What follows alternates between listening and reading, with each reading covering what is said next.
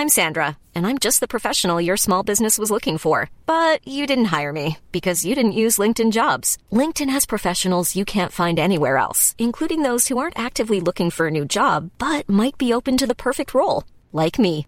In a given month, over 70% of LinkedIn users don't visit other leading job sites. So if you're not looking on LinkedIn, you'll miss out on great candidates like Sandra. Start hiring professionals like a professional. Post your free job on linkedin.com slash people today.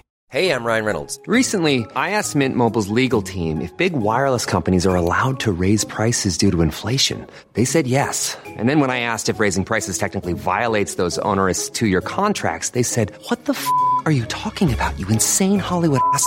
So to recap, we're cutting the price of Mint Unlimited from $30 a month to just $15 a month. Give it a try at mintmobile.com slash switch. $45 upfront for three months plus taxes and fees. Promoting for new customers for limited time. Unlimited more than 40 gigabytes per month. Slows. Full terms at mintmobile.com.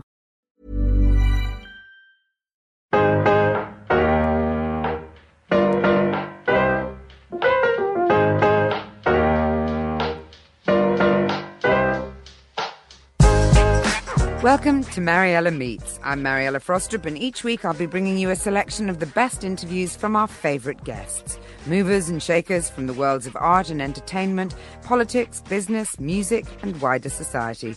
To discuss everything from their latest endeavours to career highlights and early beginnings. Intimate, in depth talk with pioneering talents and fascinating folk, discussing the stuff that matters to them and how they scaled the slippery slopes of success.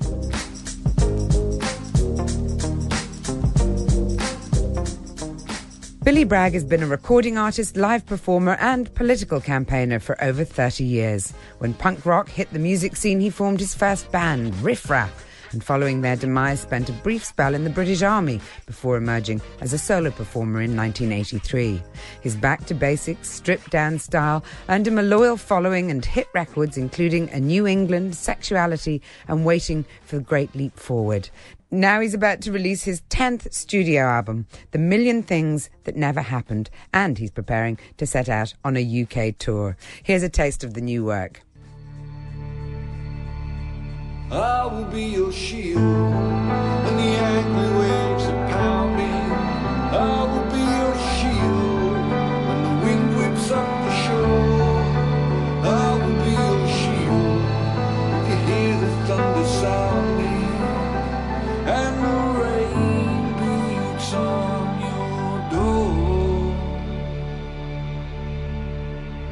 I will be your shield.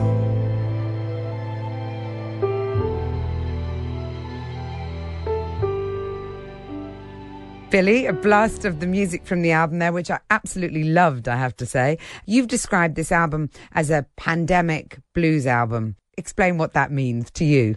Well, well, I think you know I always write albums about where I am at any particular time, you know, um, and it's personal to me, and I'm trying to get the audience to come and listen to the things I want to talk about. But obviously, where we are at the moment in this pandemic, it's a universal experience. So rather than just you know putting out abstract songs, I've tried to write an album that connects with how people feel about the pandemic rather than the, specifically the pandemic itself. So you know, if I write a song like "I Will Be Your Shield."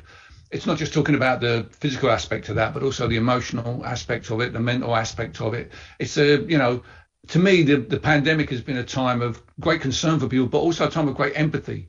And because of, I, I believe that music, uh, you know, is put, is, it's all about empathy. It's the currency of, of music, empathy, really. It's a good time to plug in that aspect, that aspect of what I do, which has always been there, that aspect of what I do and, and try and write about how we feel at the moment rather than writing particularly about what's happened in the pandemic. It's interesting you say that about empathy. I mean, a lot of people will think of you very much as a as a political campaigning singer, and obviously you've written all kinds of other songs along the way. But that that's probably the most enduring kind of image of you. Um, so, do you think that empathy? Do you mean it across the board, or do you mean that uh, this is in in some ways this feels like a much more contemplative album? It feels like a, a much more empathetic album. It feels like these are, are universal themes. You're not choosing something that you're campaigning on. You're actually tapping into something a lot deeper rooted in us. Well, you know, you have to remember, I, I, for all that politics stuff, I'm also the milkman of human kindness. you know, I've always had that. I've always had that element to my to my music. And if you step back a little bit from politics, and certainly since I was doing politics in the 1980s, we've come a long way. We, you know, we're in a post-ideological period now, and have been for some while. You start to ask yourself, what what is my politics about? And if it isn't about empathy, then I don't really think you could call it socialism. If socialism isn't about thinking beyond yourself then I don't really know what it's about. So I haven't really changed, you know, in the political sense, but that area of my uh, emotional songwriting, my personal songwriting, and my political songwriting, perhaps that Venn diagram has overlapped more, partly because of the, the pandemic, because I think there's been a huge outpouring of empathy, and it remains the same. I mean, I don't know what it is where, like where you live, but when I go to the supermarket here in in Dorset, uh, you know, the big the big supermarkets or the big Morrisons, I'd say 85% of people are still wearing masks, even though we no longer have a mask mandate. They're clearly thinking about themselves, but also thinking about other people as well, and I'm encouraged by that. Tell me about the pandemic for you, your experience of it, because I think you had some personal challenges during during this last eighteen yeah, months. Yeah, yeah. My my partner was uh, diagnosed with breast cancer during the, the pandemic, and we've obviously we've had to be you know being very very careful around that, shielding uh, her. Um, it's been a strange time, although where we live, we're in our uh, sort of coastal area where we live, we've had a the ability to not connect with too many people. We're very fortunate in getting our, our groceries delivered by the local farm shop, and my partner's son has helped us out there. But really, we've been quite careful about uh, remaining cut off. So I'm working my way back into that. But I've been encouraged by the way people have been very supportive of one another who, who face challenge, not just the physical challenge, but also the mental health challenges that have gone on uh, during the last 18 months. It, it, kind of it's sort of restored some of my faith in human nature, seeing how people have, have responded. Yeah, that's what I wanted to ask you. Do you think it changed your uh, perspective, perhaps? You know, having to deal with someone who needed to shield and was in, was incredibly vulnerable, and, and seeing how people have gone out out of their way. You know, we hear lots of the bad stuff, but but you know, people have gone out of their way to protect each other, to support each other, and and, and so on. Yeah, I mean, I think it, uh, it revealed really that so much of the political discourse of the last probably 150 years has been a struggle between individual freedom and the notion of the common good. And you know, most of the time when we're in, you know, what you might refer to as, if you can anymore, normal times, we tend to lean more towards the individual freedom and give people more license. But in the times that we're facing at the moment, we need to lean more towards the common good. And I think to to understand that again, to recognise that there is a a, a greater good than just your individual uh, um, perception of the world. That's not a bad thing. I mean, you know, it's, it's not a massive thing. It's why we um, it's why we separate our rubbish now. You know, we spend that stand. I stand out there in the rain on a on a Wednesday night because I've left it too late to put my bins out, trying to sort them out. I'm not doing that for my own benefit, really. I'm doing that because I, I believe that there's a greater benefit for the planet, for everybody, and that uh, kind of aspect of, of personal responsibility doesn't really get focused on very much. And perhaps maybe people do it grudgingly, but they still do it. They still recognize that. And I think the pandemic has brought home that notion of the common good to us again, which is it's not bad to be reminded about that every now and again. Uh, we can't avoid the fact that it's a political party season, party conference season. And I wondered if you think that our political parties, our main political parties, uh, are actually on the back foot when it comes to that sense that you've just described there of, of people working together for the common good. It really does feel like people are more animated about protecting the planet for the, for the future, about, you know, supporting each other. These are very difficult times for a, a, a lot of people, you know, in penury and, and that having increased during the the pandemic. Do you think that there's a sense that the politicians are only now catching up with how people want the world to be? I think politicians have trouble in giving people agency over their lives. Politicians want to be the people who pull all the levers. We live in, in Britain, well, in England actually, we live in the most centralised state in Europe. You know, we don't have a form of uh, proportional representation to elect our, our political leaders. Um, we're, you know, the power that um, uh, has not been devolved out into the regions. So they want to be in charge. But I think increasingly people do want to have more agency over their lives. And how do we achieve that? How do we give them that power? How do we bring power more close to them? That doesn't seem to be on the agenda. And this is not just a um, a, a, a, a, current thing. It's for a long time the Labour Party has had trouble, and the party that I support has had trouble responding to that agenda, despite the fact they've been so successful in Scotland and Wales, and to some extent in Northern Ireland as well. You'd think that they would imagine this, you know, this has been a, a, good thing, devolution. It's been a good thing to give people more power closer to home, and I haven't followed that. And I, I sort of wonder about that because ultimately we're going to have to take responsibility for the climate. We're going to have to take responsibility for the way that the world uh, is is changing all of us. That's probably the biggest challenge we face. And the two main political parties don't really seem to have got on board with that so far. You say the labour party the party i support but i i, I don't know if i'm wrong about this. I, I, read it on the internet so i could easily be. Oh, um, but but didn't you vote lib dem in 2010 because you thought they had better policies? And that seems to me a very sort of modern approach to politics that again i think political parties haven't recognized. The idea that that you know we're not born labour or born conservative, that actually, you know, we're citizens and we look to the parties that best reflect, you know, what, what our desires are at that particular time. Yeah, I've been since I moved down into Dorset. I've actually been tactically voting, you know, which is what I did in 2010. And I did also, I have to say, before everyone sends me outrageous uh, uh, comments, I did also spend most of the 2010 election in Barking and Dagenham, where I come from, campaigning with the Labour Party to defeat the British National Party. So I wasn't, you know, I wasn't like down in Dorset, rah rah for the Lib Dems. But where I live, the Conservatives have been in power since 1888. So, you know, the, the chance of the Labour Party getting them out is very slim. But the Liberal Democrats did have a chance to do that. And in a fair voting system, the, the Tories wouldn't win down here. So I, I was kind of, you know, tactical vote is, is kind of do it yourself you know, political, uh, you know, proportional representation. You have to do that sometimes because the system is wants everything to be binary. I mean, if we've learned anything in the 21st century, is there's no binary things anymore. And conversely, just to, to back that up, in Barking and Dagenham, where I come from, and where I was campaigning for Labour, Labour have been in power since the 1930s. So it's just as unfair to Tory voters and Lib Dem voters and whoever else in Barking and Dagenham as it is to, you know, non-Tory voters in West Dorset. It's a, the whole system really needs changing. And, and, and, you know, I, have been pushing on that for a long time. And, and given the way we're moving at the moment, you know, with a more, I'd say a more authoritarian trend among the Conservative Party trying to uh, close down protest, we, we need a written constitution as well. We need a set of rules by which we consent to be governed. You know, these issues are are, are really important issues. And I've come to realise over, over over time that one of the most important things you have in a society, in a free society is accountability. How you hold those people in power to account, how you hold people who have economic power to account. These issues, I think, are really, really important, and they they they're kind of in the mix, but they're not really at the forefront, and I think they need to be. How do you stay supporting? I mean, speaking as someone who you know has changed political allegiance numerous times, you know, at numerous elections. Um, how do you stay supporting the same party all your life when that party has changed so dramatically over that period of time? I mean, you, you, you've seen them through, through New Labour, through the Corbyn years. Now we've got Keir Starmer. You know, it's not the same Labour Party. So where does no, the loyalty come from? What, what is it that well, you're loyal sure. to? I'm not sure it's, it's really loyalty. As I say, if I'd have been a Labour Party member when I was tactically voting, they'd have thrown me out. Um, so I'm not sure it's about loyalty.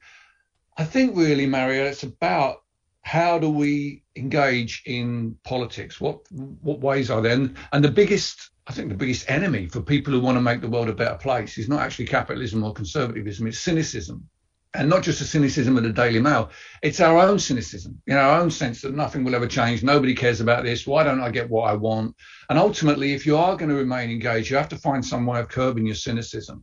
And I'm really fortunate because I have I have a job where I if I'm angry about something, I write a song about it. I go out in the dark with everybody. I sing my song. Everyone claps, and I don't feel half so bad about it. I come off stage feeling, you know, okay, I'm, I'm, you know, my cynicism has been booted to the curb. And in many ways, my job is to make the audience feel like that. You know, to make the audience, you know, when we're singing some of the perhaps the political songs, to look around and see everybody singing and think, okay, I'm not the only person who cares about this in my town, because I, you know, I'm not, I can't change the world from where I am. I'm just singing about it. But those people in the audience collectively have the opportunity to go away and engage. And I'm trying to, to keep them engaged. I want them to come out as charged up as I come off stage. You know, I'm fortunate about that. I don't, I'm not saying I never feel cynical. I do. I do. But uh, I, you know, I recognize what a problem is and I do what I can to, to fight it and to avoid spreading it, you know, which is very hard to do when you're involved in a bit of a Twitter spat. You really have to sort of step back and think to yourself, okay, let's not, you know, exacerbate this by just saying the first thing that comes into my head. I imagine that you do attract quite a, a high level of ire on social media. How, how do you deal with it?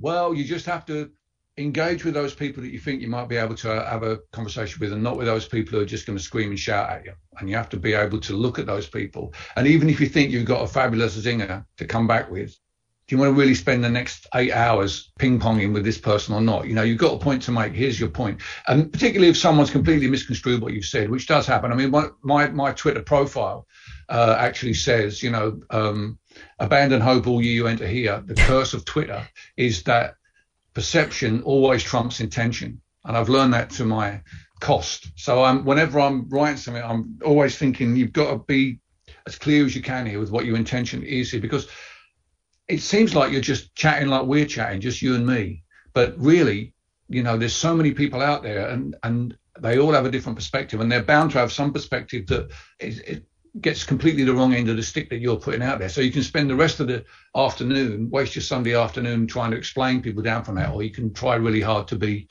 very specific about what you're thinking. And over time, as someone, as a writer, as a communicator, which is what I am at bottom line, I've sought to be as clear as possible as I can of what I'm trying to say and not leave too much um, ambiguity there. I, I mean, I don't say I don't ever you know, leave gaping holes in things, but I try my hardest not to do that. If you're looking for plump lips that last, you need to know about Juvederm lip fillers. With Juvederm Volbella XC and Juvederm Ultra XC, your lip look, whether it's subtle or bold, can last up to one full year with optimal treatment and no additional maintenance. Find a licensed specialist and see if it's right for you at juvederm.com today. That's J U V E D E R M.com. Add fullness to lips in adults over 21 with Juvederm Volbella XC or Juvederm Ultra XC. Do not use if you have severe allergies or a history of severe allergic reactions, or if you're allergic to lidocaine or the proteins used in Juvederm. Tell your doctor if you have a history of scarring or taking medicines that decrease the body's immune response or that can prolong bleeding. Common side effects include injection site redness, swelling, pain, tenderness, firmness, lumps, bumps, bruising, discoloration, or itching. As with all fillers, there's a rare risk of unintentional injection into a blood vessel, which can cause vision abnormalities, blindness, stroke, temporary scabs, or scarring. For full important safety information, visit juvederm.com. Ryan Reynolds here from Mint Mobile. With the price of just about everything going up during inflation, we thought we'd bring our prices down. So to help us, we brought in a reverse auctioneer, which is apparently a thing. Mint Mobile unlimited premium wireless. Ready to get 30, 30, bit to get 30, bit to get 20, 20, 20, bit to get 20, 20, bit to get 15, 15, 15, 15 just 15 bucks a month. So, Give it a try at mintmobile.com slash switch. $45 upfront for three months plus taxes and fees. Promo rate for new customers for limited time. Unlimited more than 40 gigabytes per month. Slows. Full terms at mintmobile.com. You should celebrate yourself every day, but some days you should celebrate with jewelry. Whether you want to commemorate an unforgettable moment or just bring some added sparkle to your collection, Blue Nile can offer you expert guidance and a wide assortment of jewelry of the highest quality at the best price. Go to BlueNile.com today and experience the ease and convenience of shopping Blue Nile, the original online jeweler since 1999. That's BlueNile.com. BlueNile.com. Billy, my, my daughter's doing her EPQ at the moment, and, and it's the title of it is "If you want to start a revolution, write a song," and and I'm sure that you kicked off your career full of idealism and and thoughts about how you could change the world by you know writing something catchy that that crowds would sing. Have you lost that sense of idealism? Do you think you can start a revolution with a song? Do you think you can change people's minds? I think you can challenge their pers- perspective. I think that's probably the most you can do. Music can't change the world. I'm sure of that. You know, I've tried my hardest over the years. I've pushed as hard as I can when I've had the opportunity to do so. But sadly, music has no agency. However, it does have a way of firing people up. It does have a way of getting people's. Again, it's back to that empathy thing. You know, when you write a song, uh, you're trying to, whether it's a political song or a, a love song, you're trying to get the listener to connect emotionally with what's being said in that song with that person. It may be an experience they've never had themselves, but they may be able to listen to that and think, oh, you know, I feel for that person. Or conversely, this is also the way it works. You may have hit, hit the nail on the head for them, and they might, may draw from your song some empathy for themselves to think, okay, I'm not alone. This person understands where I'm coming from. And again, this is as important in emotional songs for people who are in relationships that might be messed up or they don't know what, what, you know, don't know how to feel about things. I learned a lot about love from listening to Smokey Robinson. You know, he taught me a lot of things. He showed me a lot of possibilities. So that that exchange of empathy, that's the key thing really about how change happens. You, you change people's perspective of the world. So they go away and they they they look at other things. They may have picked up something from you that they're able to apply in somewhere else in their life to some other argument, to some other uh, uh, uh, way of looking at things. And that's the best, what the best music has done for me. Do you it's think... also about getting getting people together in one place. I mean, I was politicised by Rock Against Racism. If the Clash hadn't gone and done that gig, I wouldn't have gone there. And as a result, I wouldn't have ever seen gay men kissing when Tom Robinson sang "Sing If You're Glad to Be Gay."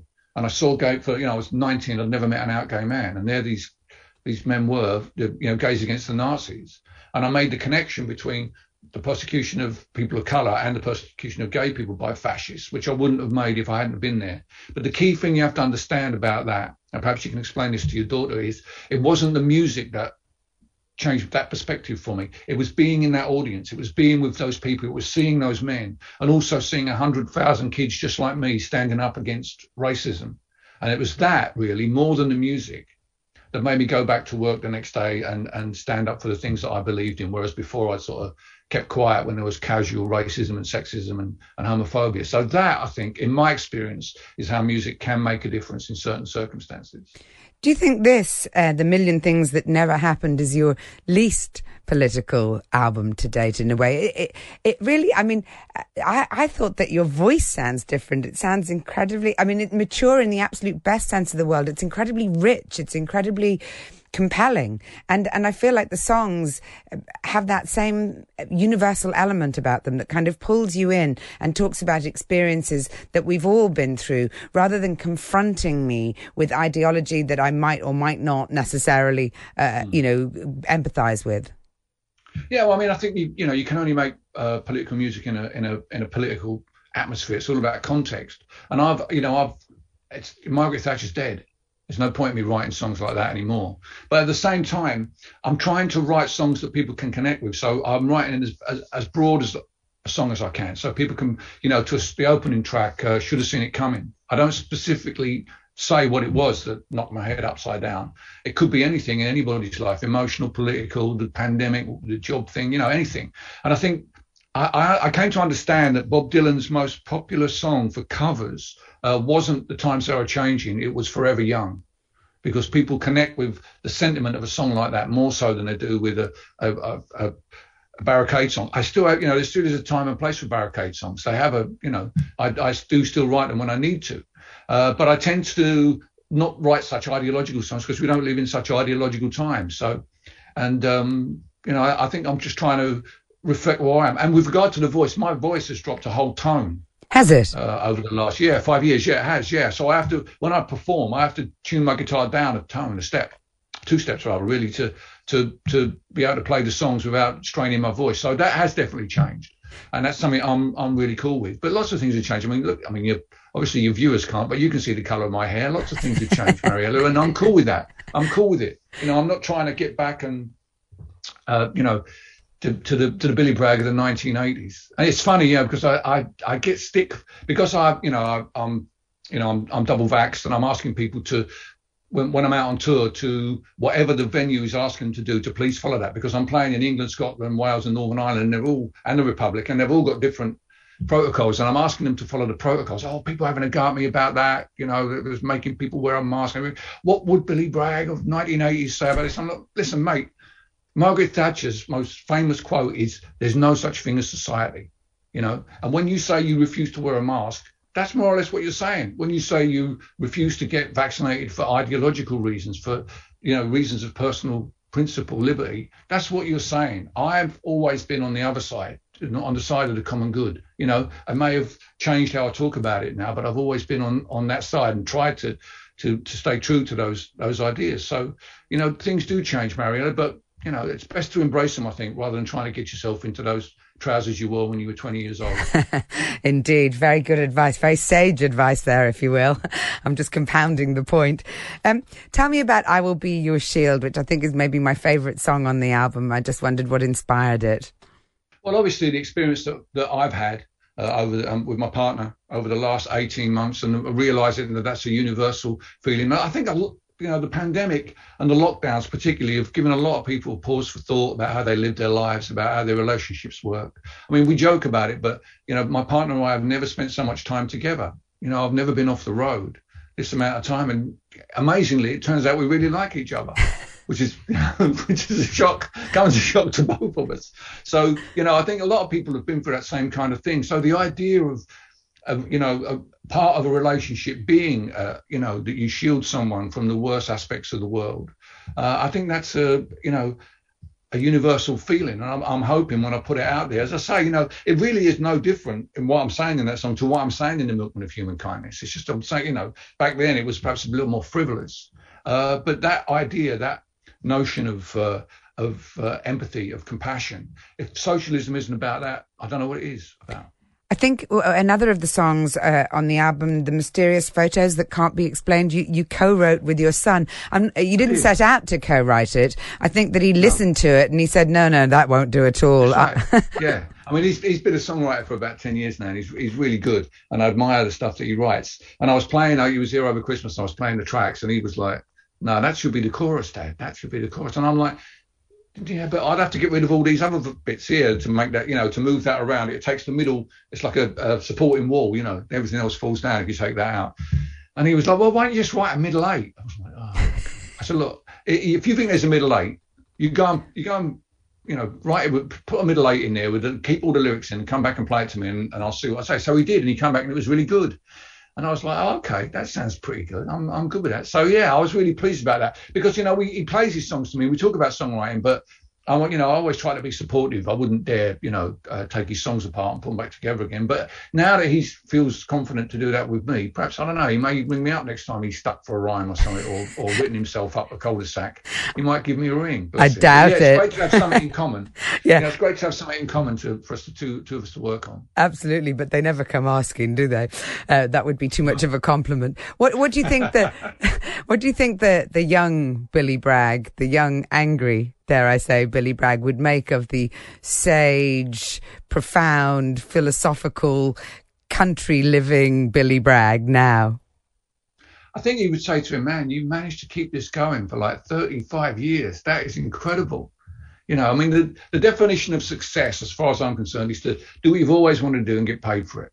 And I've been very lucky to be able to do that most of my adult life since I was 25 years old. You know, I haven't forgotten what it feels like to not be able to do that. And in some ways, that feeling has driven me over the last uh, 35 odd years. But yeah, I, re- I realize I'm, I'm very privileged to have this job and I do my best to, to try to live up to people's expectations of me because obviously, you know, when you, when you've been doing what I've been doing for a while, people have some expectations of it. And sometimes people get disappointed. You know, I take a stand on something like a stand on trans rights, and people are really, you know, uh, some people are very disappointed that I'm, I'm in, in favour of trans rights. But I think if you're going to um, do the kind of work I do, you have to deal with people not agreeing with you. It happens all the time. It's happened from the very beginning. People have, you know, supporting the Labour Party and stuff like that. People, some people were outraged by that. So you have to take that on board. But I think the the young Billy Bragg will think, well, you're still having a go. You haven't given up. You haven't given in to your cynicism. You haven't walked away and said, damn them all. You're still trying in your in your own sweet way. Maybe not as uh, active and not as you know uh, productive as you are, but you're you're still trying. So well done, old fella. Well done. Billy Bragg. Oh, and also he'd say he'd also say, and you learned to sing. well, I definitely second that. I'm not saying you couldn't sing before. Be very impressed with that. but yeah, I'm not saying you couldn't sing before, but you can definitely no, sing no, on this it album. A, it was a, you know, it was it was a way of expressing myself, wasn't it back then? I recognise that it wasn't to everybody's taste, but you know, I have I have got a bit more uh, a bit closer to what people think of as singing as I've got older.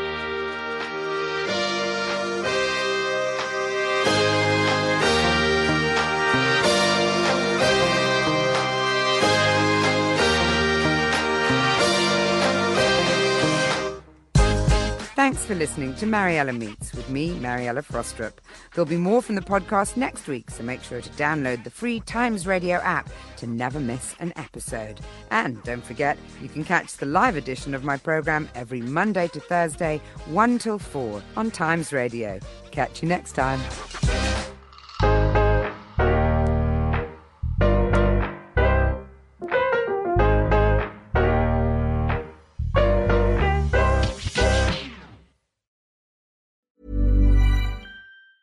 Planning for your next trip? Elevate your travel style with Quince. Quince has all the jet setting essentials you'll want for your next getaway, like European linen, premium luggage options, buttery soft Italian leather bags, and so much more. And is all priced at 50 to 80% less than similar brands. Plus, Quince only works with factories that use safe and ethical manufacturing practices. Pack your bags with high-quality essentials you'll be wearing for vacations to come with Quince. Go to quince.com slash pack for free shipping and 365-day returns.